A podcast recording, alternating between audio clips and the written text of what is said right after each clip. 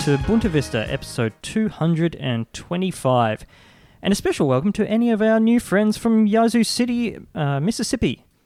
Now, you might be wondering, I mean, this is just sort of like a thing that kind of was on a billboard. Uh, there's some grammatical errors in that billboard that's from the from the agent.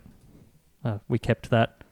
Um, but you might be wondering, like, you know, oh, okay, so it's a podcast. So, like, most podcasts are about something. Like, you know, you might be like um, going absolutely bananas about serial killers. Uh, maybe one of the hosts' dads wrote a porno or something like that. Um, but we're a little different. We do things a little, little our own way here at Bunta Vista, where um, it's actually uh, not about anything.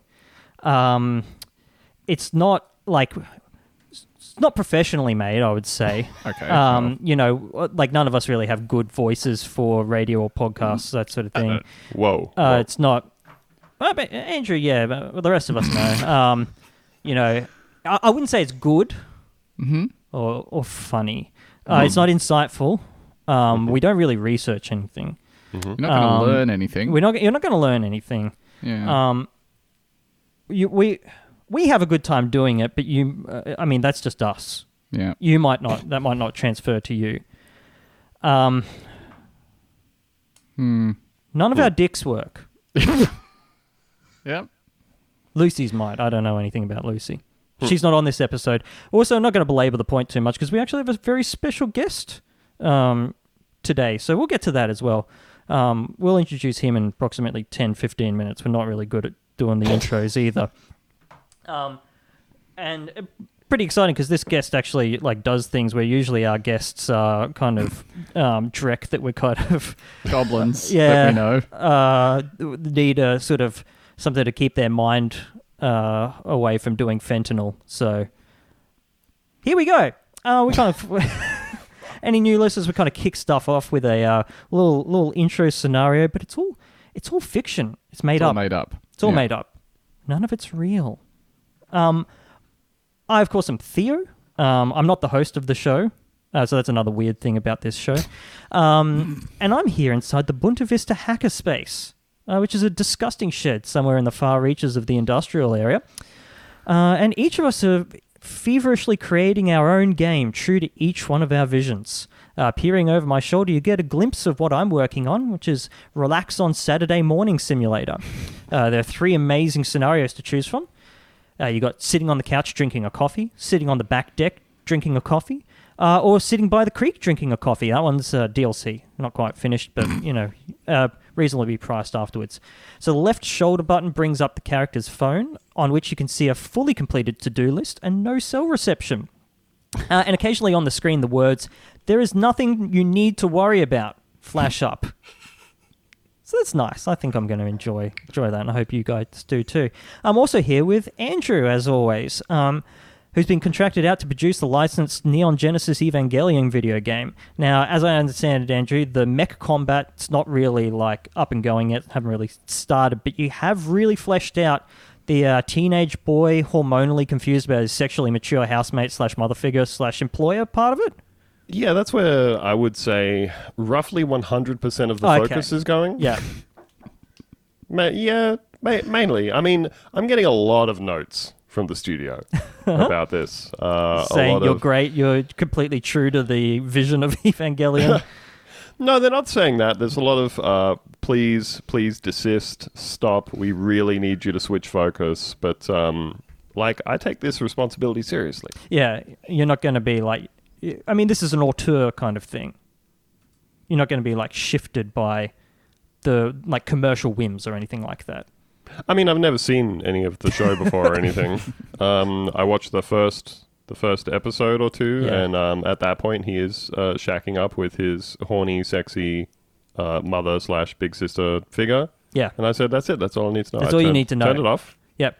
And this prompt that's kind of come up on the screen there: press X to upskirt. What's that about? That's um. Look, I'll be I'll be doing a gameplay demo of that later. very uh, physically modelled. Um, with us also is Ben, who is busily tweaking the settings for TressFX fur rendering on the most photorealistic interaction depiction of Bigfoot that you've ever seen. Uh, with a hand inside a VR glove, he strokes the fur on Bigfoot's beautiful arm, giving just the right amount of haptic feedback to really give the impression that you're right there with the gentle giant himself, while Bigfoot packs you the most incredible looking bong hit you've ever seen. How's a Yeah. This is. Smoke really Weed excited. with Bigfoot Simulator 2021 uh, is coming along beautifully at this point. Uh, and, you know, a lot of people think that what you've just witnessed of the gameplay footage there, of actually interacting with Bigfoot, uh, is the most important part of the game. But that's not true. Uh, 90% of the game, Bigfoot is nowhere to be seen. and you're just, yeah, cannot you're wandering him. around the woods hoping to hear Bigfoot, maybe. If you do encounter Bigfoot, and not every playthrough will, you know, it's fun, but that's not really.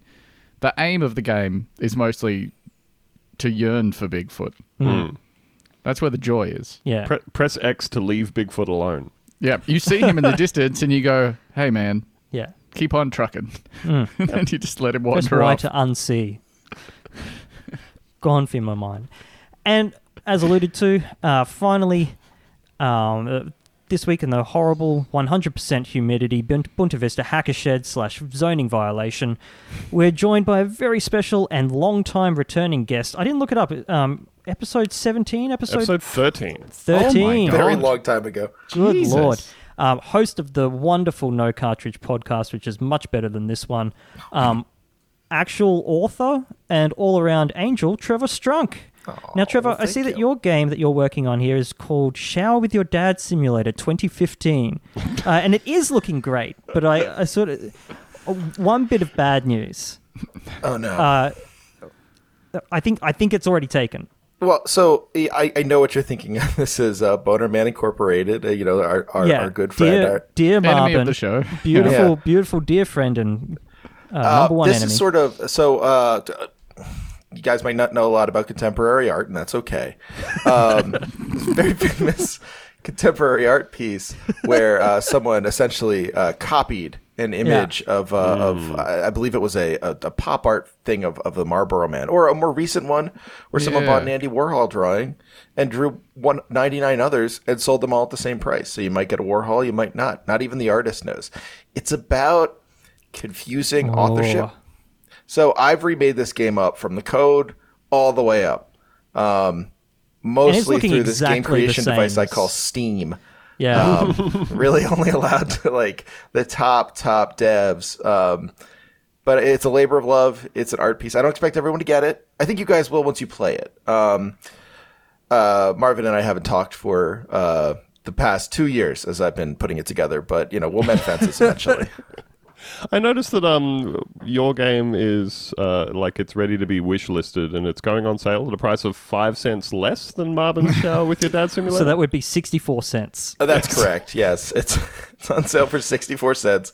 Um, you know, we just feel like everyone should be able to afford art, uh, not just the you know the one percent who can drop sixty nine cents at any given point. um, it's That's that's a lot of oh, money. That's so that's so beautiful. Um, side actual serious point. I've almost yelled at Marvin to increase the price of Shower with Your Dad Simulator 2015 from like one dollar to two dollars, It's so good. and he and he never did. He could have almost twice as much money as he because everyone that bought it at a dollar would buy it for two dollars. It's a great game, by the way. Go and play Shower. Shower with your dad simulator. Buy 2015. Marvin one more pizza base by purchasing Shower with Your Dad Simulator 2015. Do you still shower with your dad? but no, it's legitimately one dollar and uh, quite often on sale for sixty nine cents. I like man. Marvin's game because people will. It's one of those games that I feel this happens a lot with video games where people will uh, look at them and like if they aren't really familiar with what they're supposed to be doing, they get they're like, "Well, this is weird. Like this is a strange. Like I'm kind of freaked out by this." And like Shower hmm. with Your Dad Simulator is definitely like that. People are like, "What's that game on your list? Like, why do you have that game?" And then when you play it, it's impossible to deny its charm. It's just great and fun. Yeah. And then the person has to admit they like Shower with Your Dad Simulator 2015. I mean, they don't they don't have to unless like usually, legally usually they're required. There's actually in the EULA. Disclosure agreement. Yeah. oh my goodness, Marvin, strange individual. Oh, Uh, a lovely individual. One of my favorites. Like you said, Ben, hope he enjoys his fifth pizza of the day for for the four hundredth consecutive day. I don't But know. he's like he's woken up at four in the morning after twelve hours of sleep because of his lifestyle. He has cooked himself history's greatest pizza. He's filmed a video of him eating it and then reversed that video and posted it to the internet and then he's gone back to sleep for another twenty hours. I, I feel like I need to recap just briefly uh, the story of me and Marvin, uh, maybe to give our new listeners a little bit of context as well. So, so he of course developed um, Shower with Your Dad Simulator 2015. As Trevor kind of mentioned, it's a, a actually very endearing It's a lovely Uh, game. and- I mean, and I'm not even joking. It's and great. fun game. It came out and like um, you know a bunch of people um, like Giant Bomb um, did a big special on it um, where they were like, "What the fuck is this game?" and and ended up being like completely won over by it. Um, so yeah, it did it did very it did very well. Became like a very a, a sort of a meme game, and I kind of looked at it and I friended him on Twitter, and and like months later or something like that, I saw a photo of him, and um, and then it dawned on me, oh, that's that's Marvin. That's the guy I used to um, smoke weed with in my apartment in Logan, uh, and and listen to a porcupine tree while watching the MilkDrop Winamp visualizations. Just fucking out of our gourds. Life can uh, be so good. stone. Life, life, life. I yeah, I would say life is good at that point. I hope teenagers know the pleasure of uh, getting really stoned, listening to the shittiest yeah. supposedly smart person music while looking at a visualizer. I hope kids still have visualizers. Yeah, visualizers. Hey, they've Yeah. really nothing more, gone. nothing more predatory than prog rock, man. Like that. you just like you just you you walk into a well, you don't anymore. But when I was younger, you'd walk into a music store and there'd be like good music all around, and then mm-hmm. over in the prog rock section, there would just be like rendered spheres and dragons. Yeah, yeah, yeah. You'd be like, well, this is what grown-ups listen to. I'm pretty yeah, sure. just the worst album covers you've ever seen. Know, I'll, have to, Um, I'll have to buy like Dragon Spells Death of the Death of the Adder Part 7 or something Mm-hmm. like that and like listen to that once and then never pick it up again. yeah, it is all one 72 minute long song on that. That's the first thing you got to ne- need to know about uh, Dragon Dick's um, spell of the uh, and so on. Mm-hmm. Um, God, I still listen to prog rock. I'm so fucking stupid. It happens, man. It gets in your head. I listen to Magma. That's the prog rock I listen to. The French French band Magma who uh, are you guys Yeah, familiar yeah, with yeah. Magma? Oh, I am familiar with Magma. I have I haven't like seriously dug into it. It was one of those bands where it's like, oh, you yeah, you have to check this out, and I listened to it, and it's um incomprehensible. Yeah, what you no, need it- with prog rock is you need to have a person who tells you it- which two parts of the song are the catchy parts Yeah, Ah, in the seventy-minute long song. here it comes. Yeah. Oh, Here it's 17 comes. minutes. There's a riff that lasts for 10 seconds and it makes it so worthwhile because they so keep building up it. to it and then Yeah. not playing it.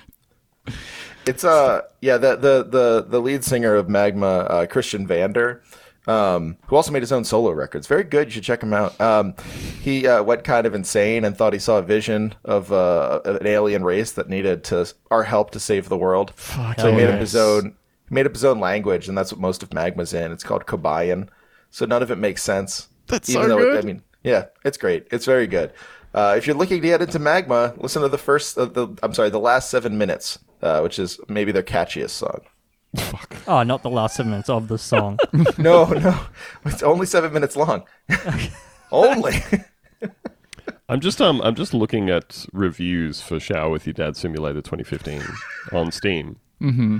Uh, the reviews are classified overall as overwhelmingly positive. Uh, 95% of the reviews for this game are positive. Uh, so under the helpful reviews, we've got um, uh, my dad and I play this together. After a long, hard, and very sweaty gaming session, we shower together. Thanks for bringing us together. I'd recommend playing this with any dad if you want to get closer. also got uh, this game is so inspiring that I now shower with my dad every day. Great. We've You're got really bringing um, bringing people together, or specifically boys and their dads. Yeah. totally worth nice. one dollar. The dads have nice pixelated penis. Uh, a, dr- a dream come true. It's Uh, kind of how he got famous, right? Was because uh, the decision that Steam made to pixelate the penises, which are four pixels. Four pixels, then uh, had to apply like the Steam, the the um the Sims style blur over Which, those how do you four, pixelate four pixels. Pixels. Yeah. And finally, the review It's Okay, I Guess from the Sylar with 499.7 hours on record. Jesus fucking Christ. Well, I mean, he hasn't quite gotten his uh, Malcolm Gladwell 10,000 hours of showering with his dad yet. He's, He's not, not a a master, master, yet. yeah. he's, he's on his way. Padawan. So, so Trev, as we mentioned, you have become a published a published author of a sexy hardback. It, it is. I. You know what's funny? So yeah, I'll tell you. I should probably I have this thing where I don't like to um, market or talk about the work I do. It's, it really makes it hard because I also like people to listen to and read the work Yeah. I do. So it's this real, you know, it's this real dichotomy. Well, we, we Um, also had that problem as well. Um, that's why we purchased billboard? a billboard in beautiful Yazoo City, Mississippi. Well, if you didn't want people to listen to, you wouldn't have posted it in Yazoo. A- and then did the, as much as we could to alienate everybody that listens to the podcast. and if you've stuck around and you're from Yazoo City and you're still listening to this episode, hey, it's so fucking good to have you. It's so It's lovely. really great. No, and you know what? Mississippi's beautiful. I know you get a bad rap in this country, but there's a lot of lovely people out, out down south. And uh, I am a northerner that doesn't want to bomb you all, um, unlike some of my compatriots. That's so Um, beautiful. Yeah, no, it's important they know. Uh, but uh, the book is called Story Mode. It's it's available. It's available everywhere, and apparently for some people it is available already. It's supposed to be out on the fifteenth, but uh, several people online just keep sending me pictures of them with the book, and they'll hold it up. They'll be like, "Got You it." haven't even written it yet. but like I actually I actually don't have them. I've never I don't own a copy yet. So like, everyone has a copy of my book but me. Um, Did you post me your copy of the book? yeah, I'll ask them. I I want that. That's mine now. um, but no, it's it's about uh it's about video games. You guys guys like video games? No. Sometimes. Oh gosh, Haven't Not often. I gotta go. I'm playing. Uh, I'm playing Prey at the moment because Oh, Theo lent it to me. Fuck, it's so good. You know- That's- I'm having a wonderful time. I'm yelling at the TV a lot because I'm getting fucking murked all the time by yeah. terrifying Oh, By, by like aliens. Terrifying, unknowable shapes. Yeah, Yeah, but also just like a gets ya? stool will attack Yeah. me or whatever, and that's scary. I get Do you, spooked are you very you must easy. be pretty early yet, right? Um, I don't really. Um, what am I doing? I've gotten into the life support module, and there's something to do with the reactor. I'm doing that. Oh, well, no, you're getting there. Um, yeah, there's a point at the game where they become less scary, but it's, it doesn't last long. Um, All right. they're always a little scary. Yeah, it's but the yeah, big no- ones they keep throwing at me. That's I don't like them. those. I don't like that. Yeah. I don't like the really big one you have to run away from. Yeah, no, thank the- you. I didn't like no. that at all. And they don't tell you that that's coming. There's just a timer comes up on the screen that's just like the nightmare is chasing you. I'm like, I'm aware that a nightmare is happening. What the fuck is going on? It's an existential prompt. It's just well, like it's, it's, it's very read your similar to my own Yeah. experience. The nightmare is my life, and it is always chasing me. It's just a mirror. Um, too real. Too real. yeah, yeah. The timer reaches zero and the screen turns off. Uh, but um, actually, actually, did see a uh, someone said that at some point in like the DS or, or something like those. It was either the DS or, or an earlier handheld. Um, visual novels started using like you know loading screens that were like blue or something like that because like people were becoming unnerved playing a visual novel for a while and then it would go to a loading screen and you just see your own sweaty face like reflected in the console. um, but no the book's about the book covers like series basically so like uh, either literal series like metal gear Fa- final fantasy um, or sort of uh, genre based series that i think kind of hold together as a as a kind of uh, shared project like um, uh, first person shooters horror games things like that um, the purpose of the book is to look at games as sort of a, uh, a burgeoning medium. Uh, I don't make any claims as to whether or not they're art. I sort of in the beginning chapter say like I'm not going to do that because like it's too, it's like not a question I can answer and I'm not really interested in talking about it. Um, in the book, I'm interested in talking about it in real life. We can talk about Yeah, it. let's now hash it out right now, once Yeah. and Yeah, for let's all. do it. Let's Yeah. do it. I, I I have say my, I have my I have my Ouija board. I'm calling up old Raji Ebert. Uh, Raj, you there? He'd love to talk about it, I think, still, even from hell, where he is. Uh, The Ouija board is saying, "I need to speak to my wife. Where are my loved ones?" Uh, we'll, we'll we'll get it. We'll get him. also, Um, no, they're still not art. But uh, the the the claim I make is, you know, it's it's a lot like the way video games are treated now is a lot like um, the novel was treated when it was new, and photography was treated when it was new, which is not to say like it'll become like or film, uh, which is not to say like you know those are the same genres or the same level of, or whatever, but to say that like they're mediums that are sort of they haven't quite found their feet. So like when the novel was new, you'd get all these weird things like uh, Henry Fielding's Tom Jones keeps like redefining itself over and over and over again. Like like these early chapters in it are just like welcome to my proso poetic epic novel poem. Um, and it'll be like to describe what this is, and he'll just like go for you know ten pages just describing what the thing is. He's like, ah, but you remember from the last time you picked up the book, and he'll just keep doing it. Like, They should bring that it's back. re- That's so good. yeah, it, it's awesome. It's so good. It's such a good bit. And there's there's Tristram Shandy, which I've brought up a lot talking about this book, which is like it's a it's a memoir essentially about this an autobi ostensibly an autobiography. The per- Shandy isn't real, but um. Uh, uh, Laurence Sterne writes this autobiography, and like the joke about the autobiography is it's 600 pages long, but um, it can't. There's so many diversions and, and garden paths that it never even gets to the point where Shandy is conceived. And so like the joke is he keeps leading up to it and explaining like, oh well like the reason I ended up like I did was because my dad was distracted when when like I was conceived. And he's like, speaking of my dad's distraction, and he'll go off for 400 pages on that. But like these are these are not novels as we recognize them now. And there's like a lot of pieces in there that look a little bit like novels, but like needed a long time to kind of settle. And the same with film. If you look at early film, I mean, I'm sure you've all seen like weird silent movies that don't look quite right uh, by by today's standards. Um, photography, like you know, are are we trying to capture the world? Are we trying to capture some other thing? These are all questions that these things do, and I, I think video games do them too. Ask these questions. That is. Um, what I find really interesting is how they answer the questions and how those questions are answered over time in like these longer projects, both in terms of like what the artists think about it and then what the audience kind of pushes on them, the artist. Um, you see a lot of times where like like in Metal Gear, the audience will revolt as they did in Metal Gear Solid 2 and they say like I don't like this new guy. I don't like I don't like this this uh, young yeah, twink having you've given us. having like classically done the switcheroo where you play as the um the Rambo style hero from the first one for the first Like like, 10 minutes. quarter of the game, twenty minutes, like on the on the it's even less than the first quarter. It's like I, that's how it's told, and it's like so much shorter than that. yeah, yeah, and then you, yeah, exactly, and then and then you're playing a leggy twink in um in leather, blue leather for the for the entire rest of the game. A lot of what he does is argue with his girlfriend. Um, then you find out his girlfriend's a simulation, so that's that's something. But um, but like the thing about Raiden is he's a great character, and like he absolutely makes sense with Kojima's whole thing. Like if you play it as an adult, like if you play it as a kid, you're, you're mad, right? Like you just want to play a cool game with your favorite character or whatever.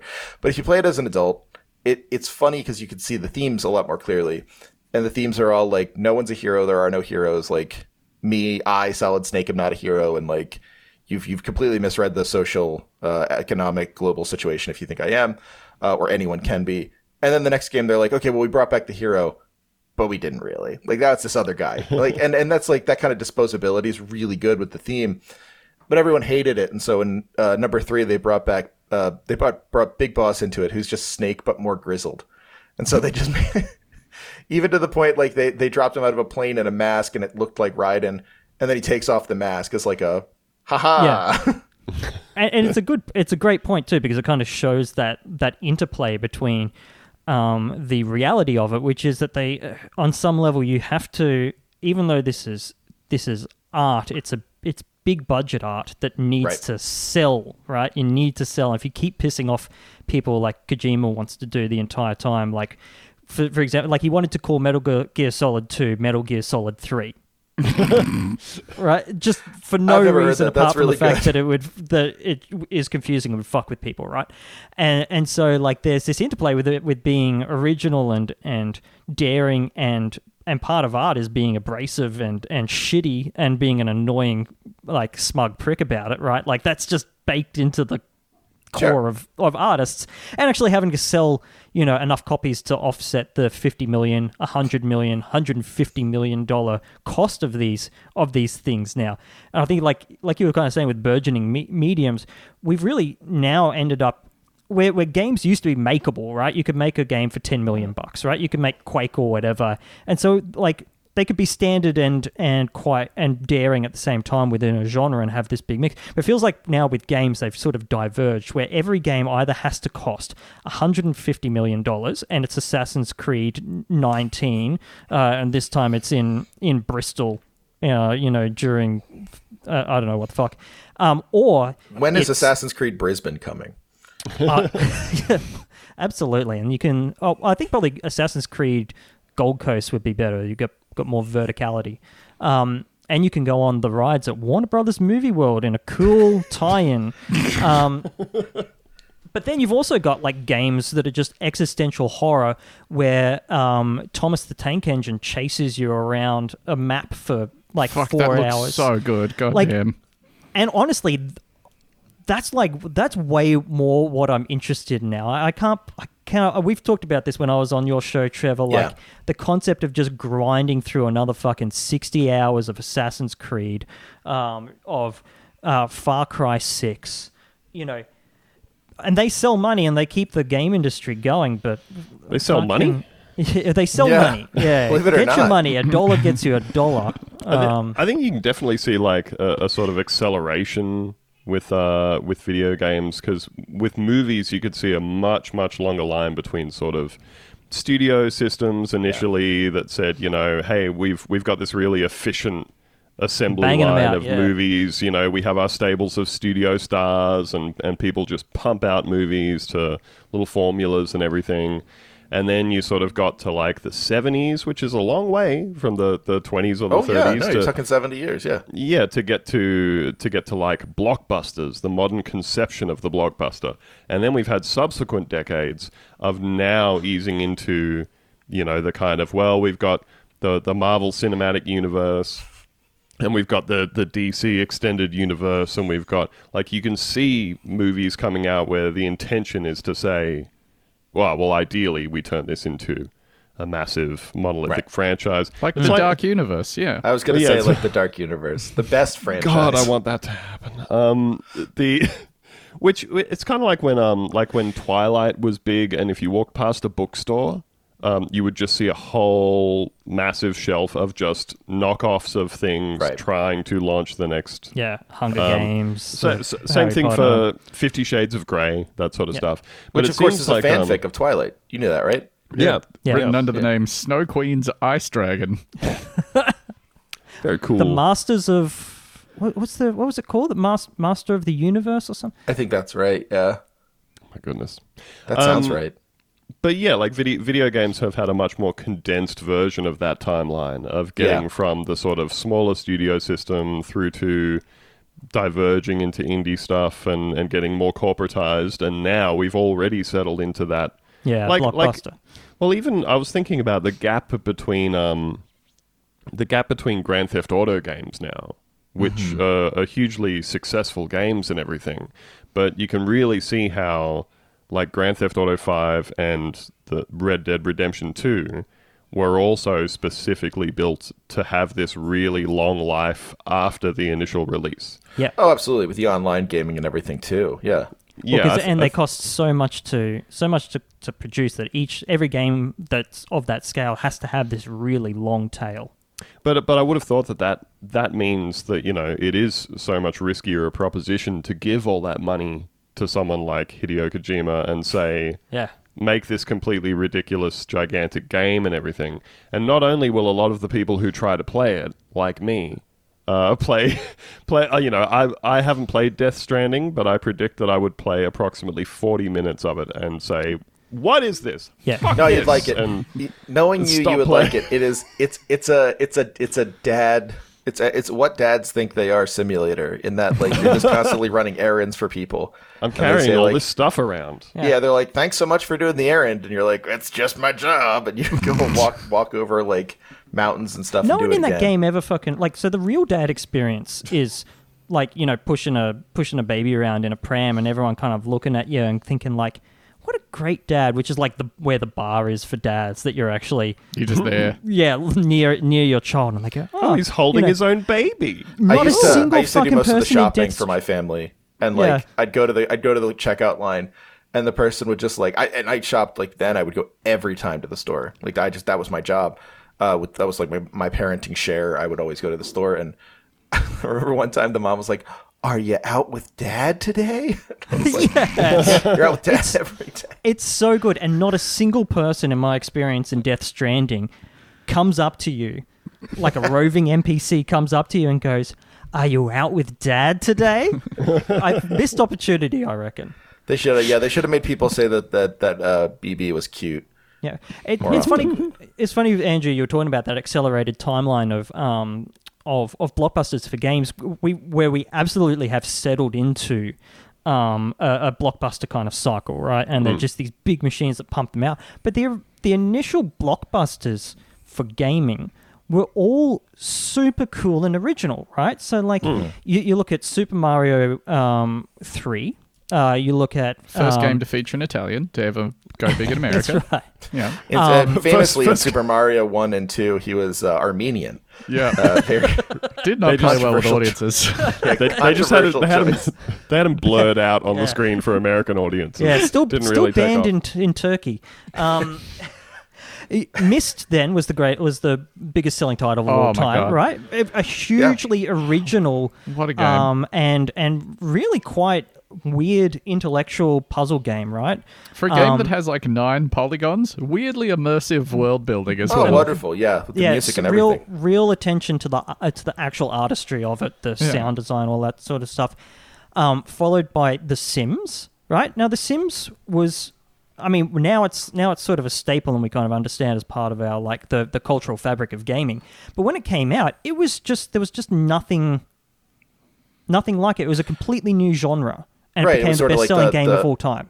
Yeah, the ultimate conclusion of the Sim series, like Sim City, Sim Golf, Yep. Sim Ant. Well, okay, now it's Yeah, just zooming imagine in, if- zooming in, people- zoom out a if little bit from SimAnt SimAnt. SimAnt was the was touchstone that like every oh, single computer has had Sim Ant on it at some point. Everyone spent a couple of hours playing SimAnt. I made my own house in SimAnt. Uh, they've got a, a team of 300 people in in the Philippines doing like the inverse kinematics for SimAnt 7. Just like um, release a new species of ant every couple of months. Uh, and then, of course, Grand Theft Auto 3 came out, uh, and then Call of Duty Modern Warfare came out, and that's been it now for That's blockbuster games. gaming. That's games now. That's gaming's now. That's yeah. I, I gaming's think now. like part of it, part of it though, if you look at when those games came out, like it, it you're looking at like a a massive escalation in graphics over the time games Yes. have been a thing, right? So like, if you think about it, really, the modern conception of games at this point, I, I don't think you can really count the Atari. I think you have to start with the NES, basically NES Master System, that that era. So you're talking like 85, maybe. Let's just say for for ease's sake. And you go through like 85 to now. That's you know, uh, how old am I? 36.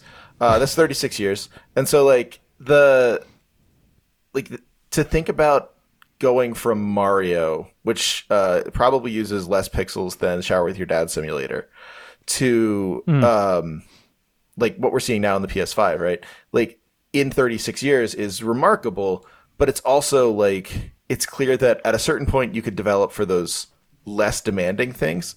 But to develop a game like well, like like Ben points out, like to develop a game like Prey, like Prey is this massively. I don't know if you know this about Prey, Ben, but uh, one of the coolest things about it is, so it takes a super long time to load. You may have noticed that. um, yeah.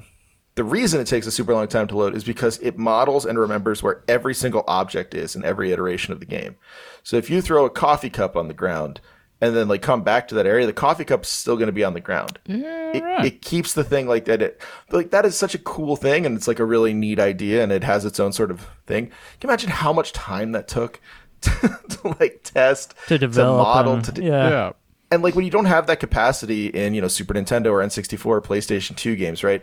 You kind of just have to make the game. And yeah, it got expensive by the time PlayStation 2 was Call of Duty Modern Warfare was no cheap game, but like you could still make big swings and big misses.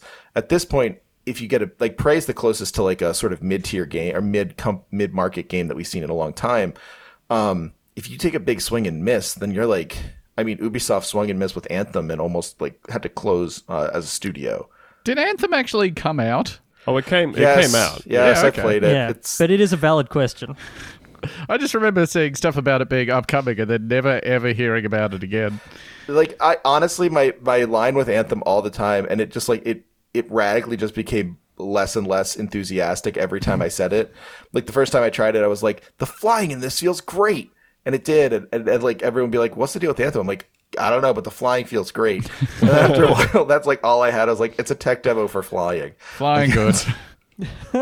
I can't remember. I can't remember where I read it. Uh, I assume it was like Polygon or Kotaku or something. Um, wrote like you know one of those one of those big things about just what went wrong with that game. Yeah, yeah, yeah. I read that. It was Polygon, um, a- and, just them describing the the theory that like, okay, well, if we keep pouring enough money into this and we do enough crunch, right, eventually we'll find the fun. it's got to come good. Yeah, it'll come good. Um, but like, um, truly just rudderless in an artistic sense. Right. Um, never really congealing into anything uh, cohesive. But, well, that's but I, I, mean that's the thing with that's the thing with video games right now, and, and also I think the thing with movies is like you see a lot of blockbusters and big market things that don't necessarily have a point other than they're going to make some money, and like you know I don't actually have a problem with like big market stuff. Like I you know I I think like I love action movies. I love like big explosions and stuff. I'm like I you know I like art house stuff, but I will absolutely not turn my nose up at anything. Right? Um, I've seen every you know murder mystery procedural of all time at this point. So you know like my my standards are hilariously low. Um, but like the problem with stuff like the MCU, like you look at the Eternals, right? It's coming out, and everyone's saying like this isn't very good, and people being like. Guess you aren't uh, familiar with the uh, finer points of the MCU. Like that's not an argument. That's not like there's no art there. It's just uh just team sports. And that's the same. I mean, that's basically the same thing with video games. Where Ubisoft says, like, "Well, we're Ubisoft. We can't like make a game that doesn't sell a million, like you know, hundred million copies." Um, and like, I think one of the things I think about a lot in story mode is the way that artistic vision kind of has to be there, or else you just kind of get, you know, in the case of first-person shooters, you get like uh, military shooters, which are just you know kind of like dead-eyed propaganda a lot of the times Yeah. with like wonderful mechanics, but like just miserable, miserable stories. Well, yeah, and I mean without that um without that backbone of, of someone like a Kojima, um, or, or someone there to deliver a um um, like a Spec Ops the line sort of thing, which of course you can't do these days. You end up with the new Modern Warfare games where you know where they've gone. Well, look, we're going to be edgy. We're going to kind of show the realities of war, and what that means occasionally is that a terrorist will be in like in plain clothes and also we're going to blame the highway of death on the russians a truly despicable corporate act um Listen, I uh, prove that it wasn't them. I, don't- I don't know. Like, were you sick of there? Were you there? no that's, that's I think that's I'm- certainly true Yeah, like the. the- uh, I guess you know to- you know at that point in jarhead where they kind of look up at the battle that's just going on like continually off into the distance and like all of the planes going on on the un- underside there it is the the russian federation logo on a mig 27 uh It's, it's it, that, that's the you know the the song goes out on the road today. I saw a Russian MiG that said, "I did the highway of death on the back Cadillac."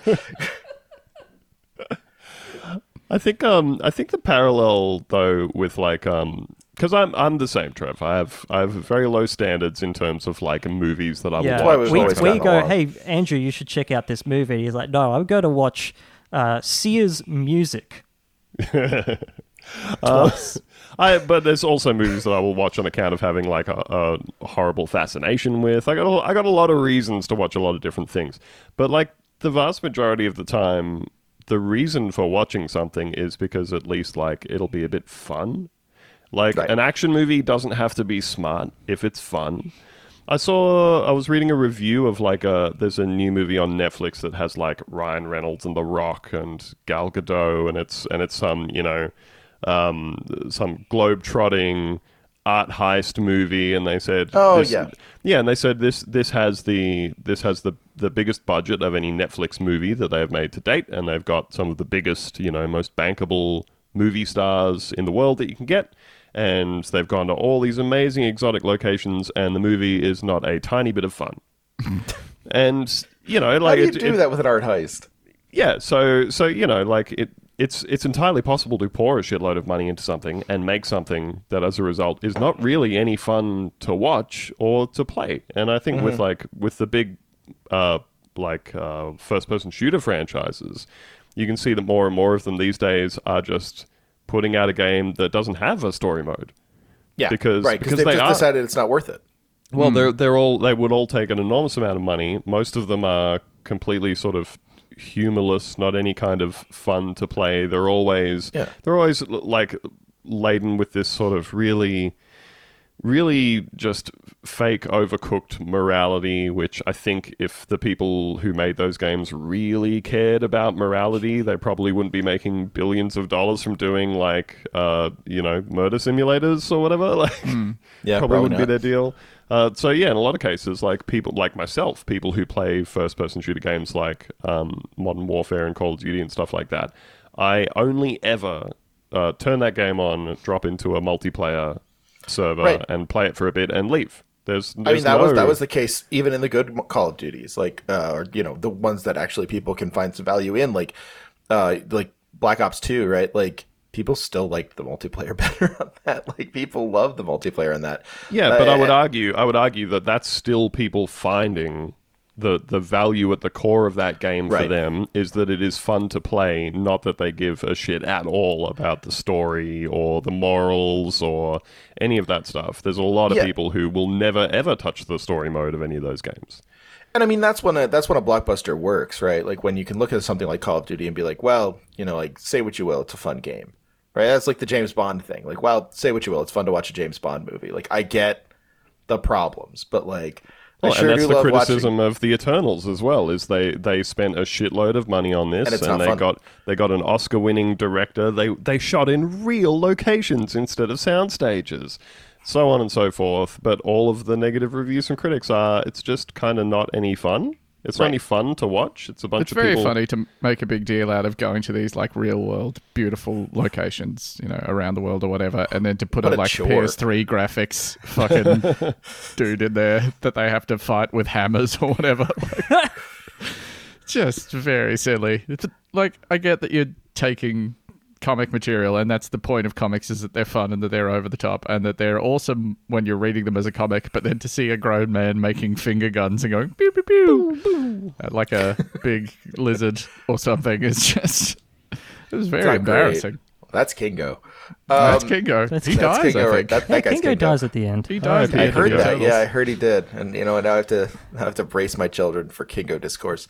Um, but yeah, I mean, that like I I think like to your point about Far Cry games, that's like the example to me of the blockbuster that doesn't work.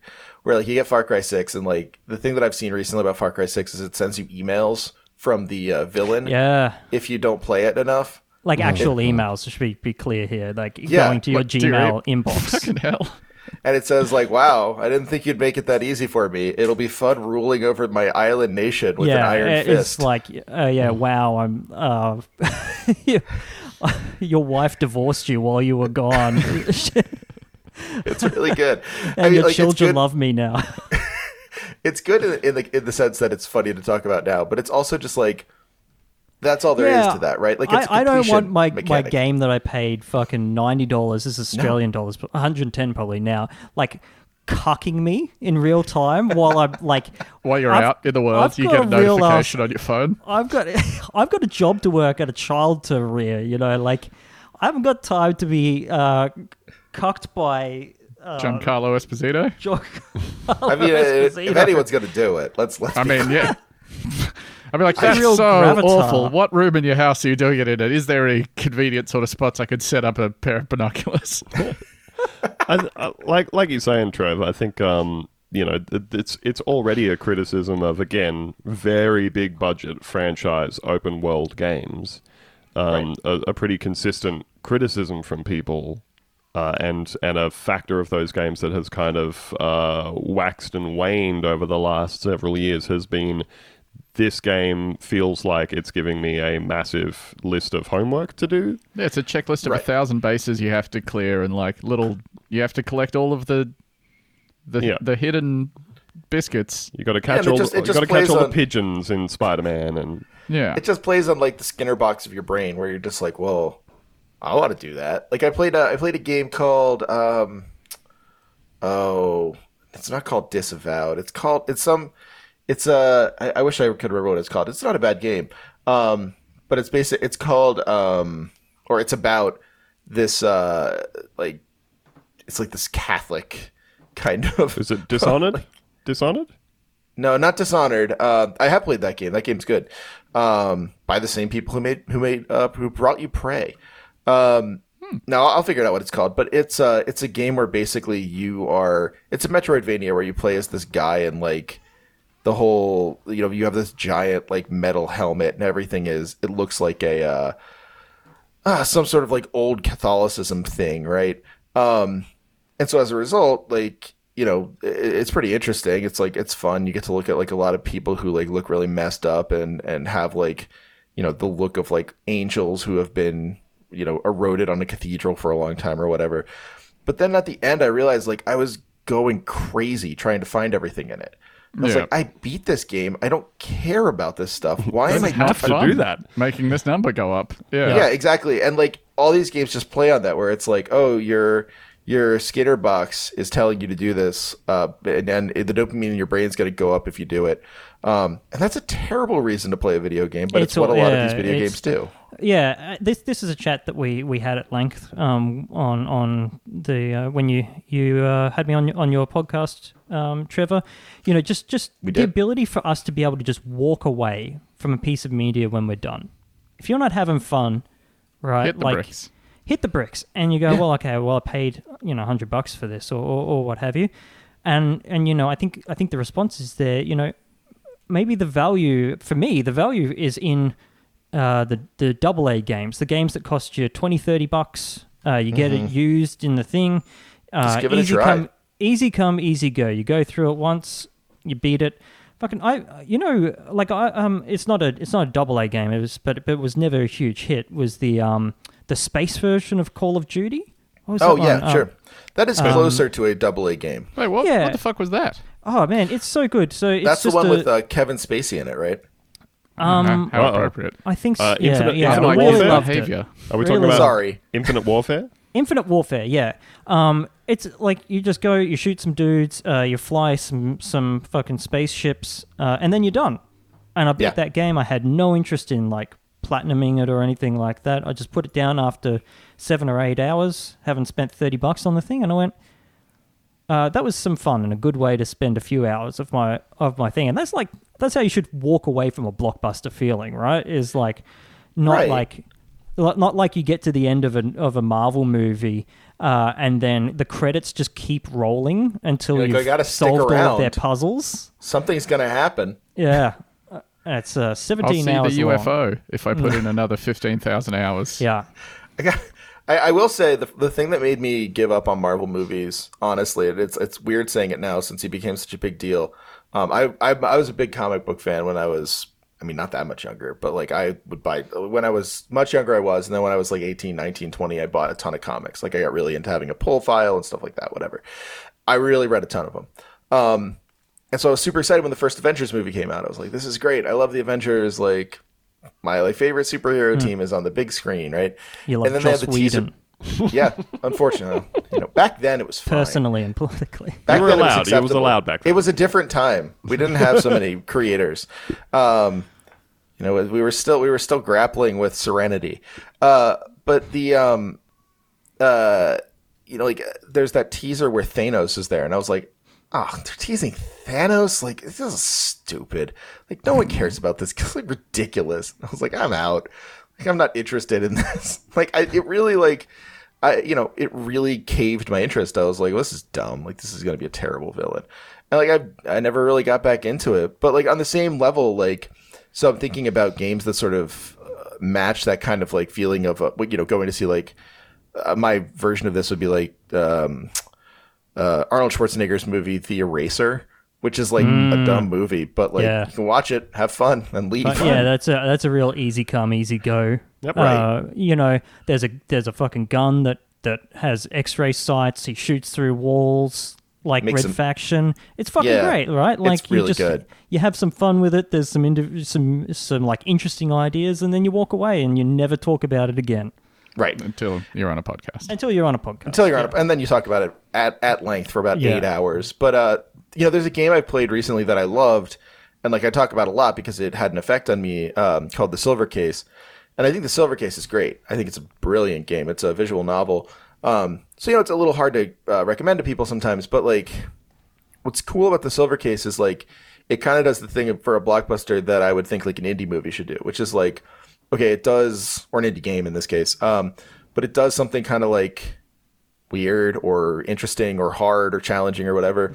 You spend some time with it. It takes you know 15 hours to beat, uh, you know, four hours to see if you're actually into it, and uh, and then you can you you go away. You can play it again if you want, but it's like a book you picked up or a movie you saw or something like that. And like ultimately, like I think one of the things like I discovered while writing the book was what I most value in video games is when someone actually has something they're going for.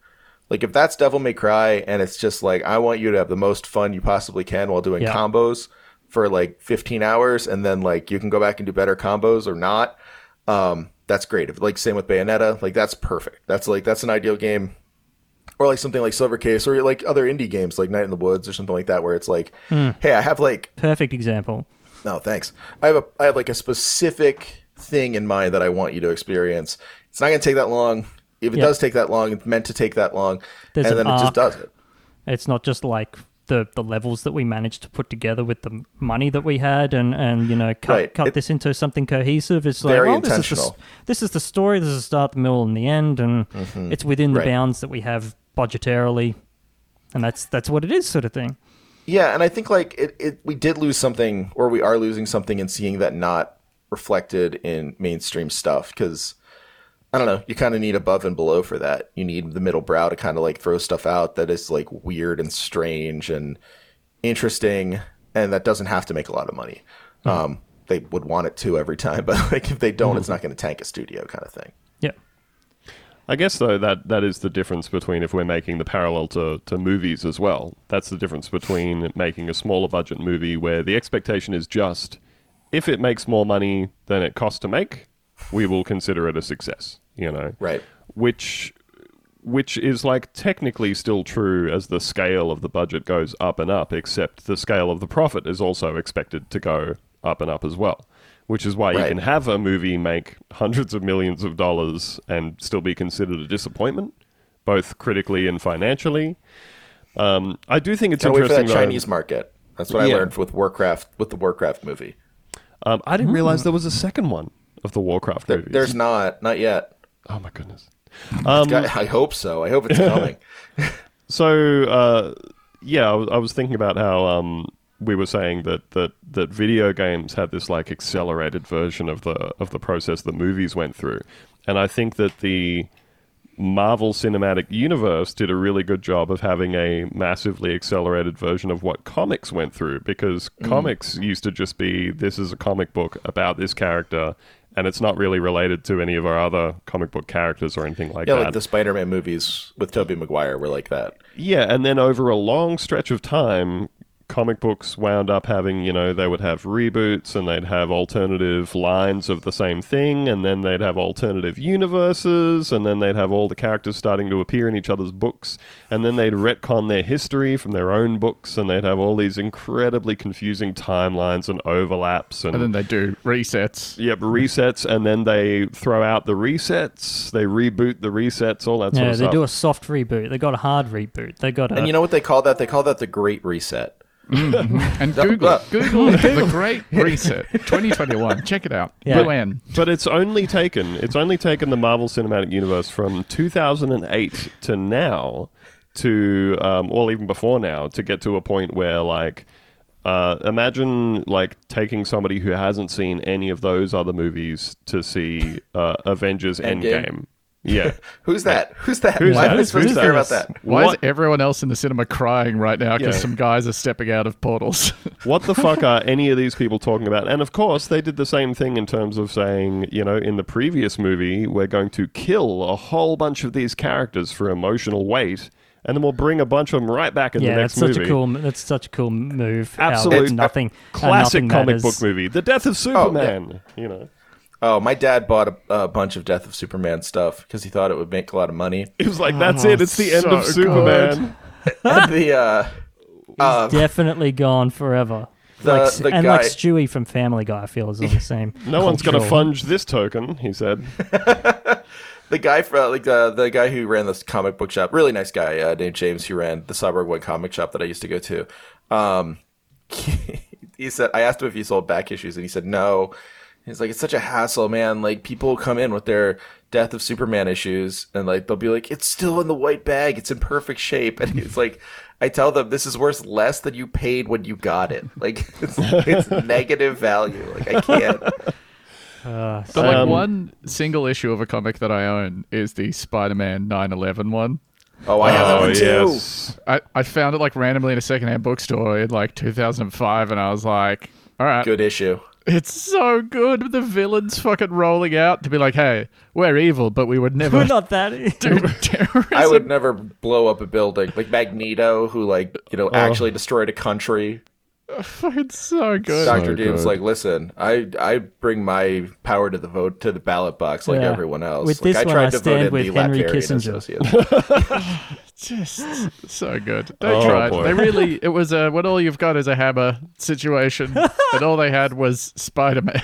Spider-Man, Everything looks like Spider Man. Yeah, I will So say good. like, and, and I don't I don't want to delay getting to the the goodness of Bunta Vista any longer, but the I will say like, I think to to kind of go back to the the question of medium, like one thing that video game and film have to video games and film. I'm not coming up with a new name for the medium. I'm sorry.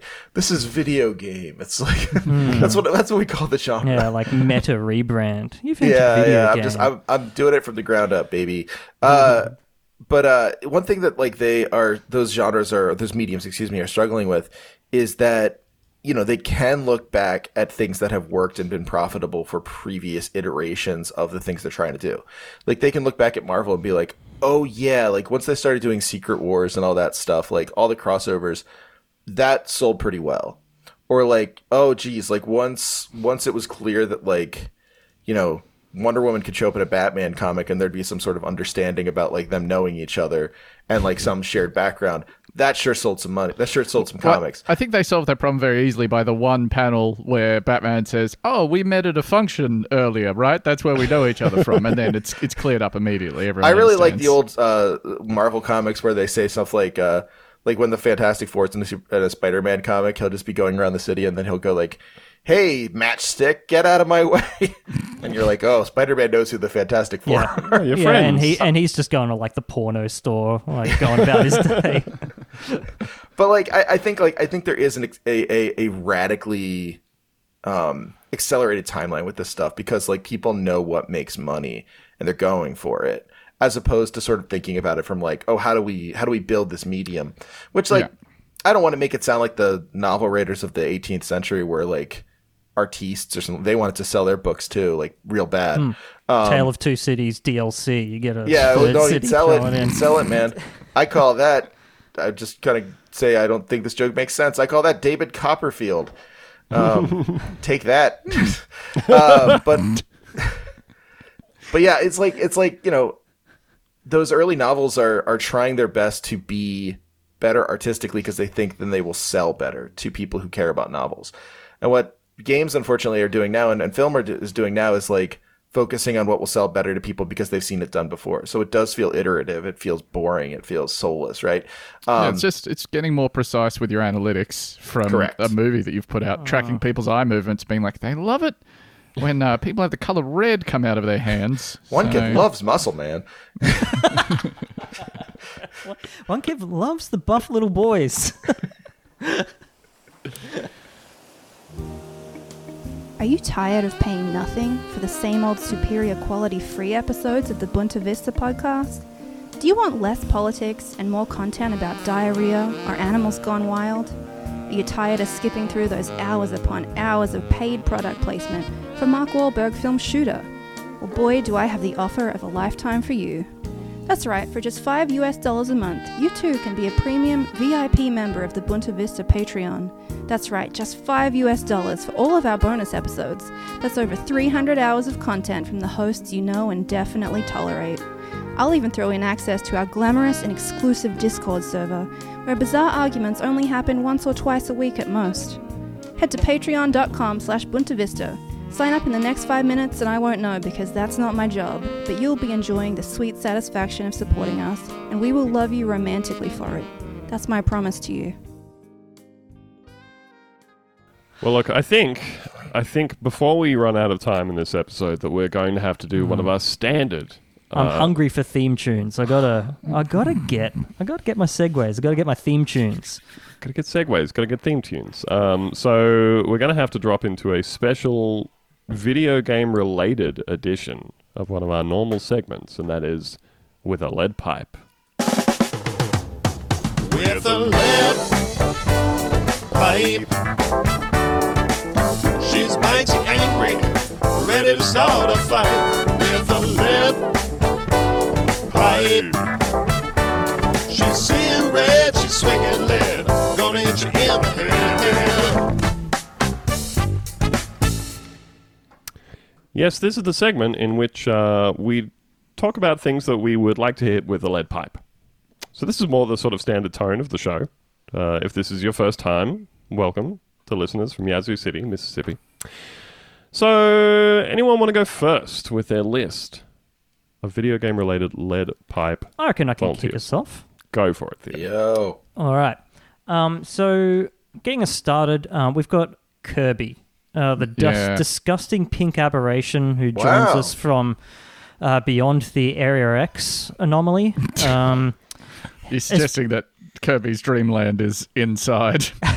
that is exactly what I'm suggesting. Yeah, Uh, as far as I can tell, he knows no language understandable by human ears, Mm-hmm. um, and he's corporeally sustained by identity theft. Um, anybody or anything in your life could be this magenta mistake, uh, and he has never once depicted bathing. He, he's kind of an ego vampire A little bit, He- yeah.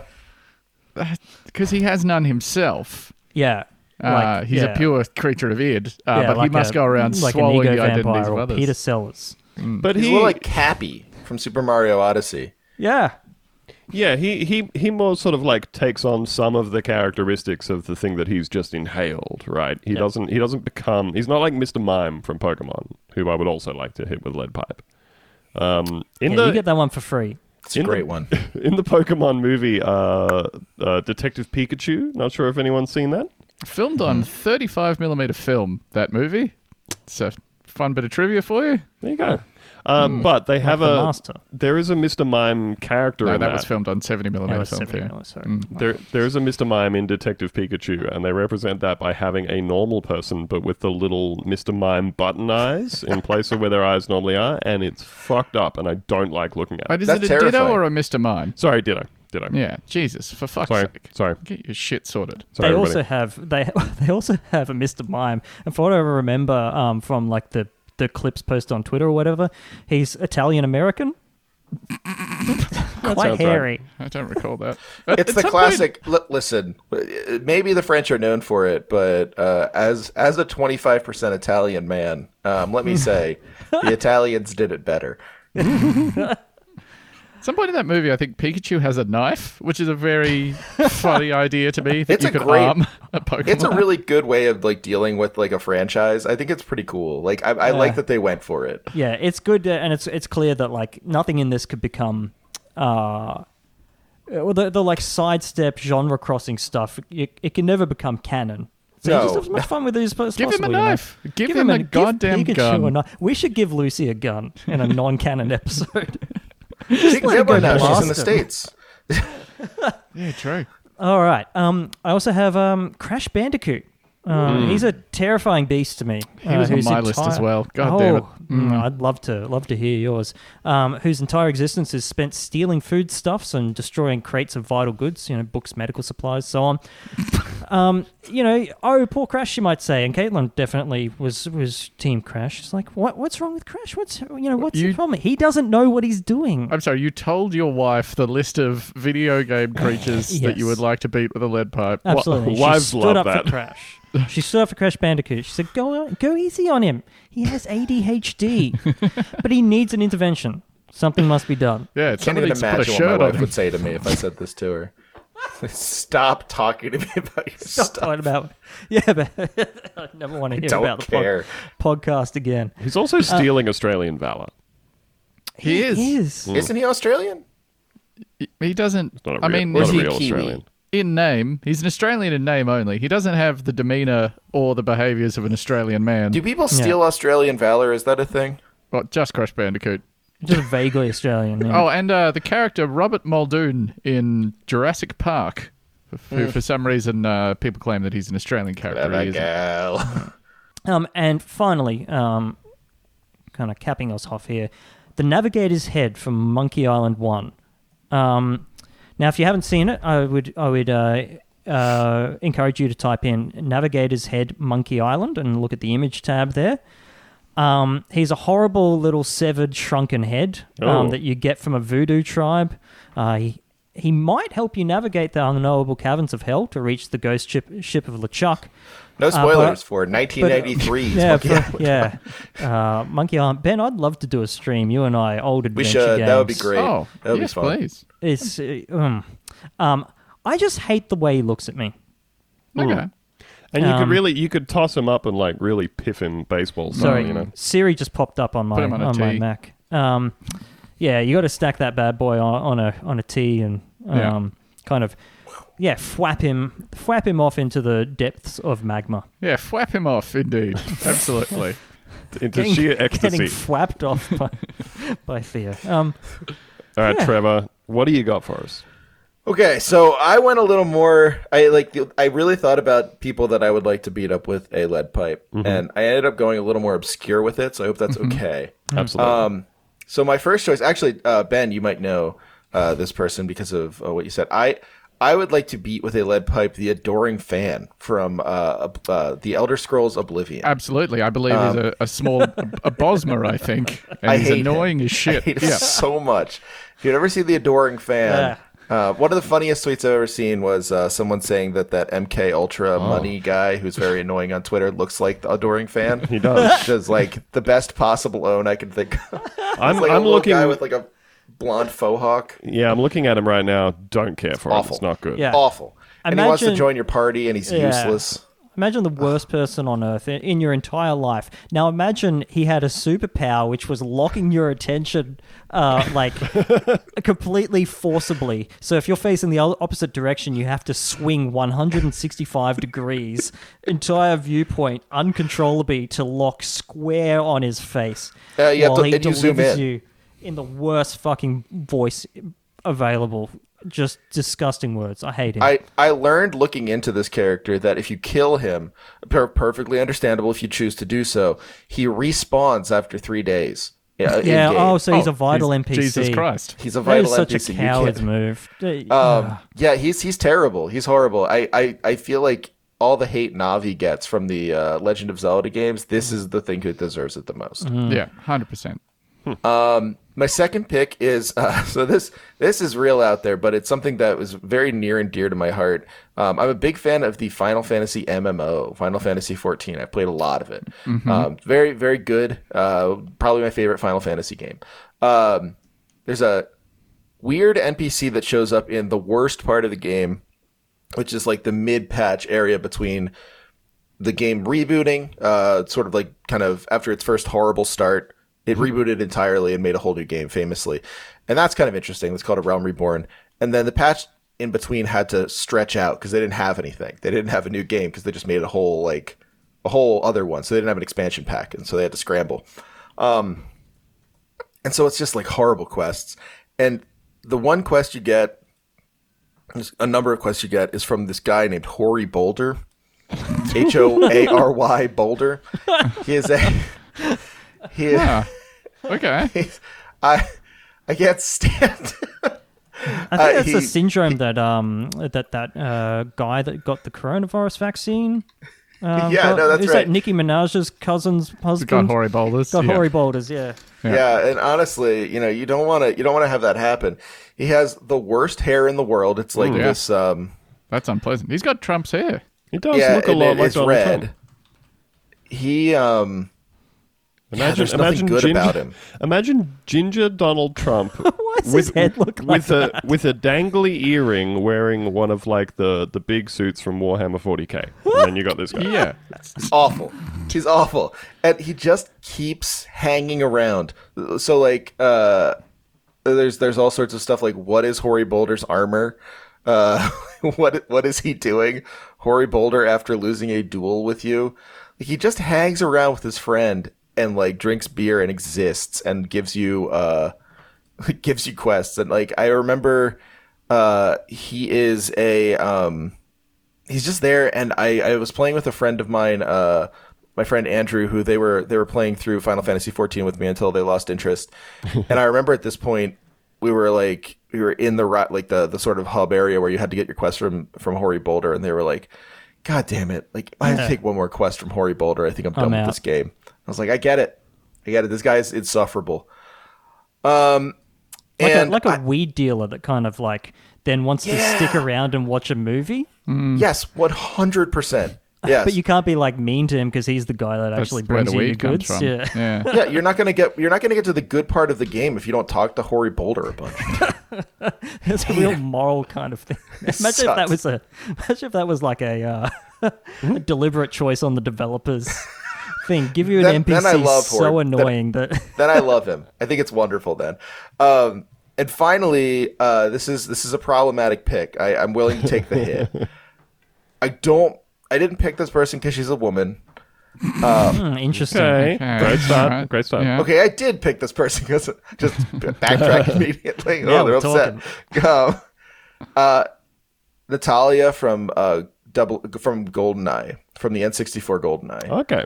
Who is the most irritating NPC to usher around a map of all time. Uh, constantly clipping through walls, getting shot by people, not hiding when you tell her to hide, following you into rooms. Yeah, we've all had a girlfriend like that. Uh, stop it. Stop clipping through that wall. but uh, my, my girlfriend, Joe Biden. Uh, but like, she like, uh, I, I remember I was at a friend's house one time and like, you know, like any edgy, like, you know, dumb 13, 14 year old would do. He like trained his gun on Natalya. Like, oh, what if I kill her now? Like, if you did that, you'd lose the mission. You can't do that. But like, his dad like freaked out. He was like, don't do that. he, was, he was like, I think I'm gonna do it. He's like, don't do it. I'll make you turn the game off. If you... And he like he lost his mind. He was so mad. Don't, don't do not commit uh, don't- cybercrime. Don't. Thought crime. I don't know. For some reason, that like the energy of that immediately reminded of uh, reminded me of that tweet. Uh, the guy pissing off his uncle uh, um, during Super Bowl uh, when the horses do the kneeling thing by by Oh, yeah. telling him that the horses are kneeling towards Mecca. They're not. That is- Don't say that. Don't say that. there's something there's something strangely pure about getting very upset by the idea of your kid. Uh, What a kind of It was. well, I mean, like, like I, we definitely all. I'm, su- I'm sure we've all had that experience. Like you're saying, Trev, when you're 13 and edgy, you know. I remember playing a game called uh, Soldier of Fortune. Soldier Fortune. Soldier Soldier Yeah. of of Fortune, Fortune. 2 Double Helix. yeah, that's the one where uh, you can like despicably like Yeah, just take ab- pieces absolutely. of, ch- of their head apart and you could stuff. Dismember Yeah, people just like they made joint by a joint. hitbox. Yeah, Yeah. yeah. Um, and I remember playing that and just like dissecting people, and then you saw after a bit, you're like, probably not meant to be doing this, really. Yeah, and your mum kind of walks in and goes, "Is that poor man okay?" He's fine, mom. I feel like those games are only made so that you shoot them in the crotch. I think that's like they only they make it they like do the rest of give it cover, but they're like no one's gonna do anything but shoot them in the crotch. Yeah, it's like those uh the sniper the games sniper that games, have yeah, the, the fully fully molded testicles, but they draw the line at having a penis in it, which is very funny. Kind of like to to kind of think about the confluence of like cultural standards and mores that allows you to show two beautifully rendered um, testicles in X-ray vision with like veins and stuff going like off into their body, getting popped by a um, you know a 308 round, um, but you cannot show their penis. you can't put a glands in there. You can't put a glance. People might They've get got- turned on. No glance. That gets you whiteboard. derated in, in Australia. They have testes on one side and they have glands on the other, and they're trying to find where they sit on the line of what they're comfortable with. Yeah, just Never a little, just a little bit of shaft. No, you're not. not even the slightest hint of shaft. So those are my those are the three I came up with. Um, I I'm glad that you started with a with a more sort of like uh, banger cast though, Theo. I think that was a good choice. Oh, just you Oh wait. no, that was beautiful. Thank you, Chip. Ben, what do you got? Uh, I have got, and I might have done this before, maybe, but a, a scamp from any of the Elder Scrolls games. Hmm. Uh, actually, Yeah. no, specifically the Morrowind scamps. I think I would absolutely love to fucking demolish one of those little horrible dancers. creatures. Yeah, ten frames per me. second, kind of. Running at you with its arms up like fucking Bela Lugosi, just going, Wah! Awful creature. I asked Uh, a friend of mine. It just reminded me. I, I need to tell someone this. I asked a friend of mine. Uh, they they they're going they're going to the um, they're going to the royal ball in Austria, okay. and they're Uh-huh. they're doing it by way of um, they just emailed the Austrian embassy and kept asking for tickets, and eventually they sold them to her. What? That's Great extreme, extremely cool. Okay. It's so good. Yeah, no, it's sweet. No, no, no, no, no, no uh, critique of, of what she's doing there.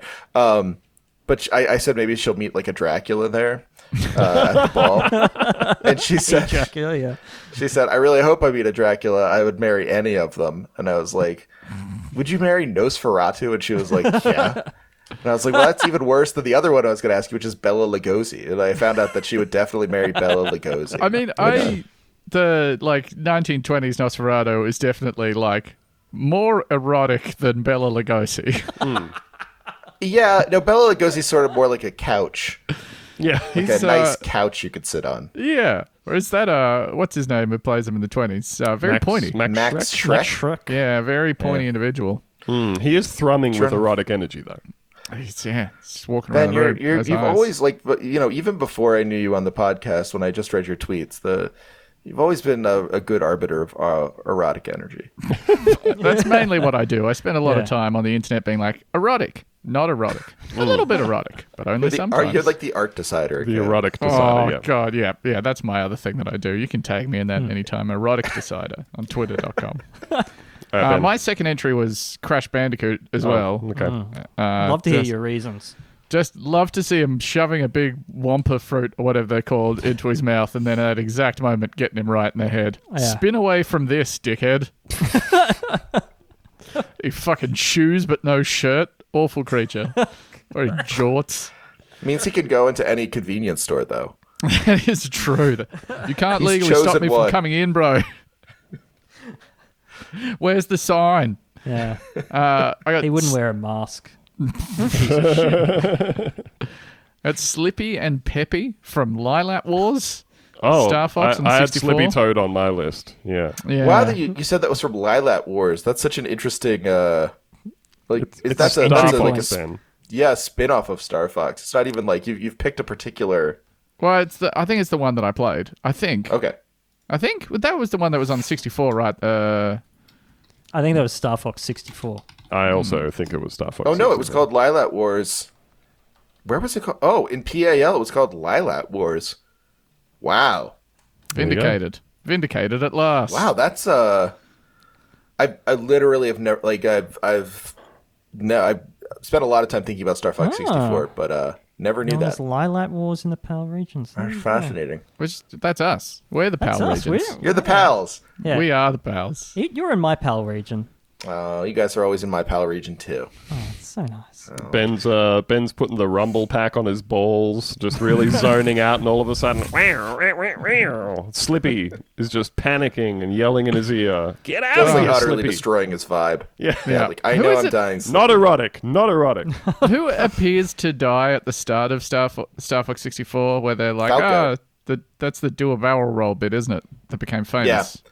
That's when Falco like unless you shoot all the things uh, like behind it behind him, and it can be pretty tough in uh in the first level. Uh, he he, he seems to die. But he You're comes like, not Falco, at a pivotal moment. and then he Uh, just comes back. Last thing I had on my list is uh, Beedle from the Zelda franchise. Uh, Good call. Great. yeah. Real annoying fucking turd. Fuck. That remind. There's. Can I add one to this because it, it was on my Please. list and I fucking Oh, forgot. you- are you Sorry, gonna we'll take do one from my Beedle. list? Beedle first, um, though, because he is, It's just quite irritating. Don't Yeah. ruin my list, Theo. Don't ruin my and list. he's, and he's always got. Oh, you've got another Zelda one on there Yeah. because he's I'm always looking just at Beedle right got, now. got seeds. He's got. Beans. Do you know he's also known as Terry? I did not know that. It's a much funnier name. Hi, I'm Terry. It's Less, yeah. Would you like some magic beans? Maybe. Oh, they don't grow for seven years. Fuck off. I'll just Andrew, wait would for you- a while. Would you like to go through yours so we can make sure that Theo's not going to steal your thunder? Yes. Um, He would. let's start off with uh, Typical. with Qbert. Yep. Yeah, Yeah. foul mouth little rascal. Yep. Can't tell what the you fuck could- he's saying. He you always could seems angry really at me. bust that guy, yeah. I would love to just know what kind of pipe feel I'm getting when I'm hitting Qbert. How many bones are in that guy? You know, Uh, I think it's just One one, big though. bone. Yeah, Yeah. I think it's yeah, one so like you think he's you think he's like ninety percent skull. yeah, and then his trunk is cartilaginous. I think. Yep. Uh, so that would feel quite nice. Okay. I would say his feet probably are too, with maybe some like hard, like harder elements on the bottom. But I think there's only one bone. See, I was Yeah, thinking think like the, the Keratin, Among maybe. Us guy post death with just like one bone pointing pointing upwards. Mm. Oh yeah, Okay. Uh, yeah, get out of here, Qbert. Stop yelling at me in your foreign language.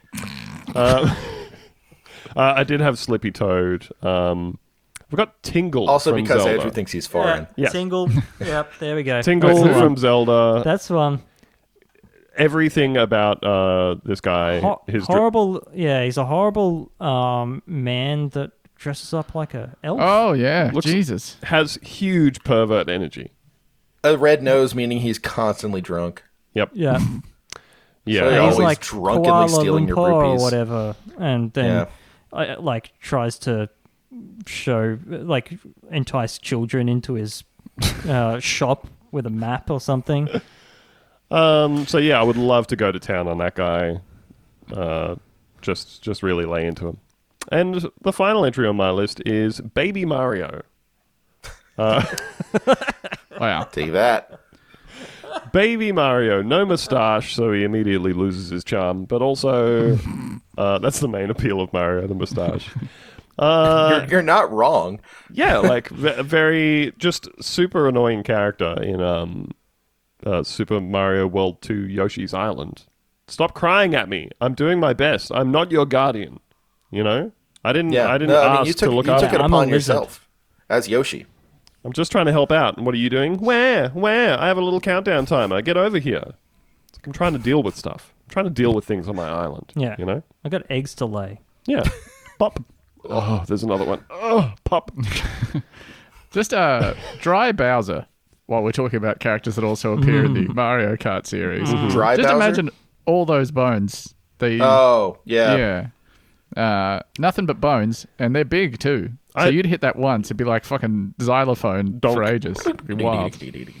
Yeah. I What did- about, it's uh, a great name? What Dry Bowser. about uh, the robot from Chrono Trigger? Um, oh, uh, I had his name. Oh, Gato. My name is Gato.